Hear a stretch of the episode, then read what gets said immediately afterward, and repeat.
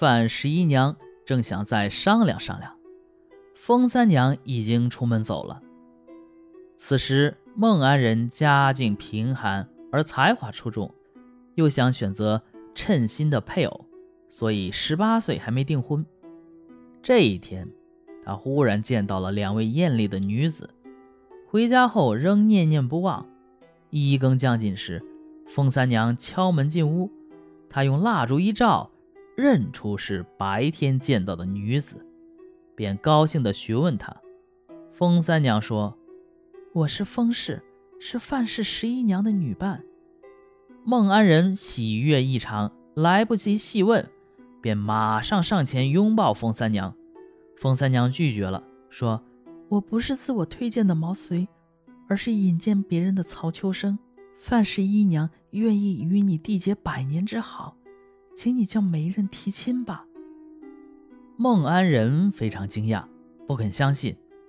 凤三娘。便把金凤钗拿给孟安仁看，孟安仁按捺不住心中的喜悦，发誓说：“承蒙如此看重，我如果不能娶十一娘为妻，就终身不娶。”凤三娘随即离去。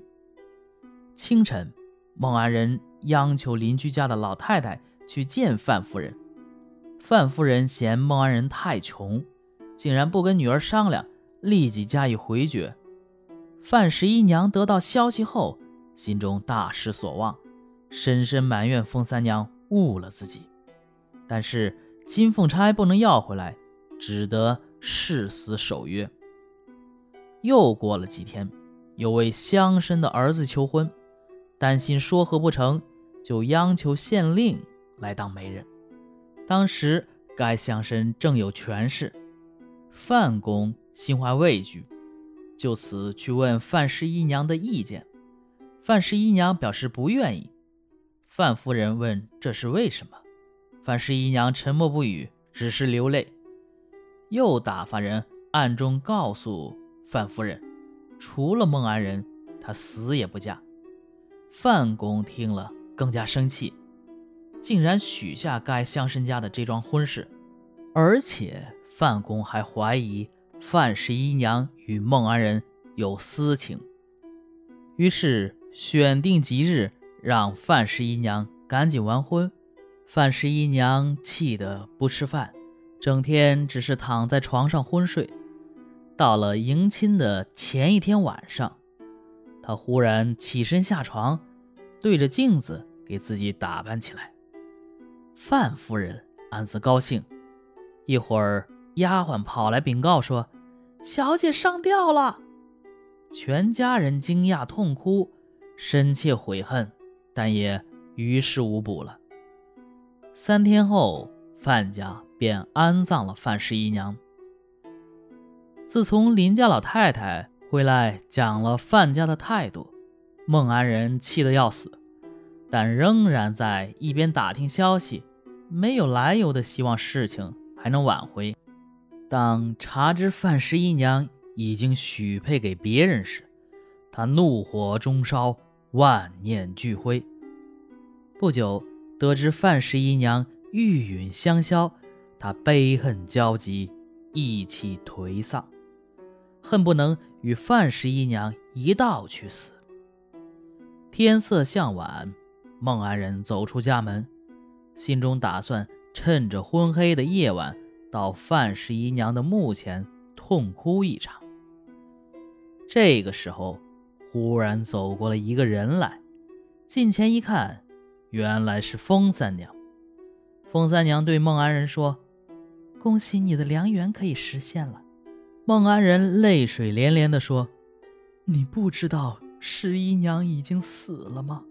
风三娘说：“我所说的良缘实现，正因他死了。”你可以赶紧叫家人来掘开坟墓，我有一种奇药能让他复活。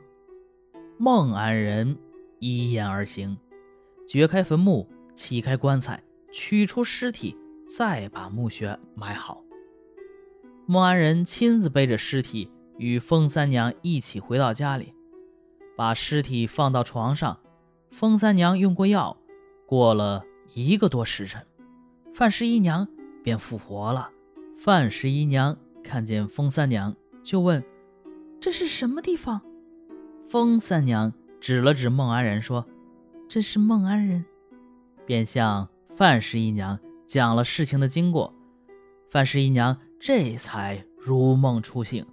风三娘怕消息泄露，便把他们领到五十里外的山村里躲藏。风三娘要告辞离去，范十一娘。哭着留她作伴，让她在另一个院子里住下。他们卖掉殉葬的首饰，作为度日的费用，也还算颇有资财。每当风三娘看见孟安人前来时，就回避走开。范十一娘从容地说：“我们姐妹比亲骨肉还亲，但终究不能团聚一辈子。想来不如效法。”娥皇女英一起嫁给孟生。风三娘说：“我从小得到异乎寻常的秘诀，通过吐纳的方法可以长生，所以不愿嫁人。”范十一娘笑着说：“世上流传的养生术，汗牛充栋，哪个行之有效了？”风三娘说：“我得到的秘诀，世人根本不知道。”世上流传的并不是真诀，只有华佗的五禽图，还算大体不虚。凡是修炼的人，无非是想气血流通。如果亲昵打嗝、练虎形那一式，立刻就好，这不就是笑颜吗？范十一娘暗中与孟安人谋划一番，让孟安人假装出远门。到了夜间，范十一娘。硬劝风三娘喝酒，她喝醉以后，孟安人偷偷进屋，与她同床共枕。风三娘醒来说：“妹子把我害了，如四戒不破，得到后能升到第一重天，如今中了奸计，这是命啊！”便起身告辞。范十一娘把自己的诚意告诉了风三娘。并伤心地表示歉意。风三娘说：“说实话，我是狐狸，因为见你容貌美丽，忽然生出爱慕之心，如同作茧自缚，才会有今天。这是情劫造成的磨难呢，与人力无关。再留在这里，情劫还会产生，就没完没了了。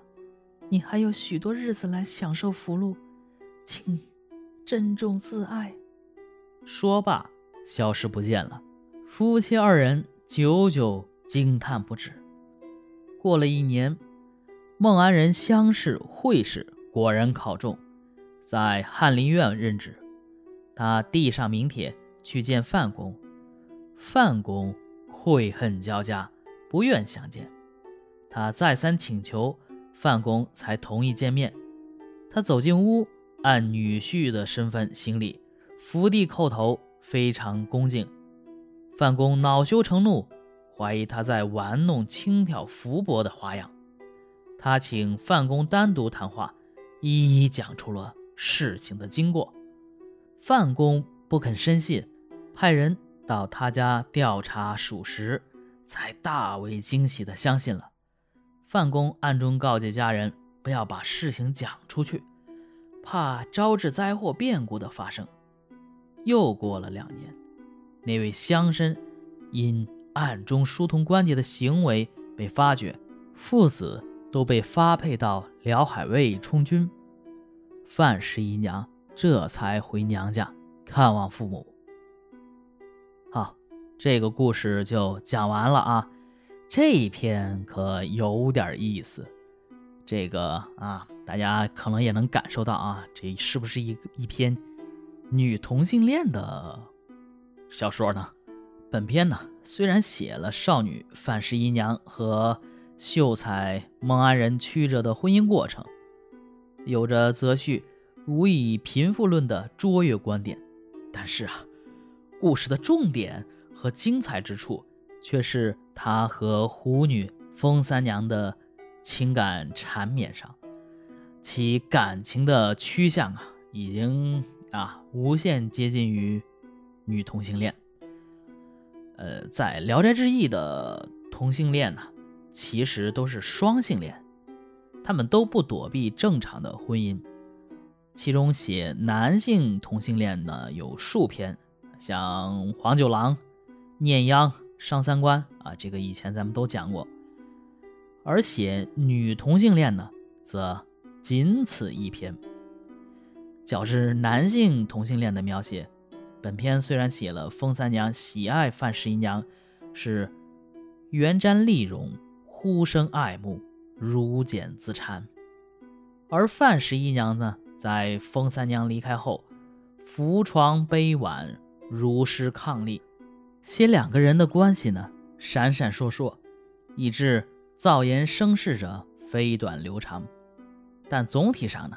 还是比较纯洁的，两个人呢也没做什么啊，更偏重于精神的层面。而且无论是写少女的性格，还是写相互之间的绵绵情谊，都显示了作者对于生活的深入体察和细致入微的描摹功力。呃，不过呢，这一篇还是那个老毛病啊，过于。大男子主义也不叫大男子主义，就是意淫吧。这个片的男主人公孟安仁吧，其实他啊，他最后是中了翰林，但是他这个人品吧，也是有待商榷。大晚上一个女孩子到你家，然后呢，人家是给她相当于闺蜜说说媒的，你这个没问清楚，上来就抱人家啊，最后还说我非那个范十一娘不娶。你倒是真不娶啊！啊，上来一个你就抱人家，你还是什么正人君子呢？这，而且最后呢，他在范十一娘的，嗯，叫什么呀？唆使也不对，反正就是在范十一娘的就出谋划策之下吧，强行坏了人家封三娘的道行。人家本本来有有望能升仙的，好家伙，这本来帮你找了一个如意郎君。结果呢？你这个如意郎君把我灌醉了，然后坏了我的道行。这个其实，在现代人的视角来看，这属于非常典型的坑人。我帮了你，你却坑我。但是在古代嘛，可能就不算什么了。二女共侍一夫也是古代正常的现象嘛。唉，万恶的旧社会。好，这一篇就讲完了。我是小老肖。咱们明天接着聊。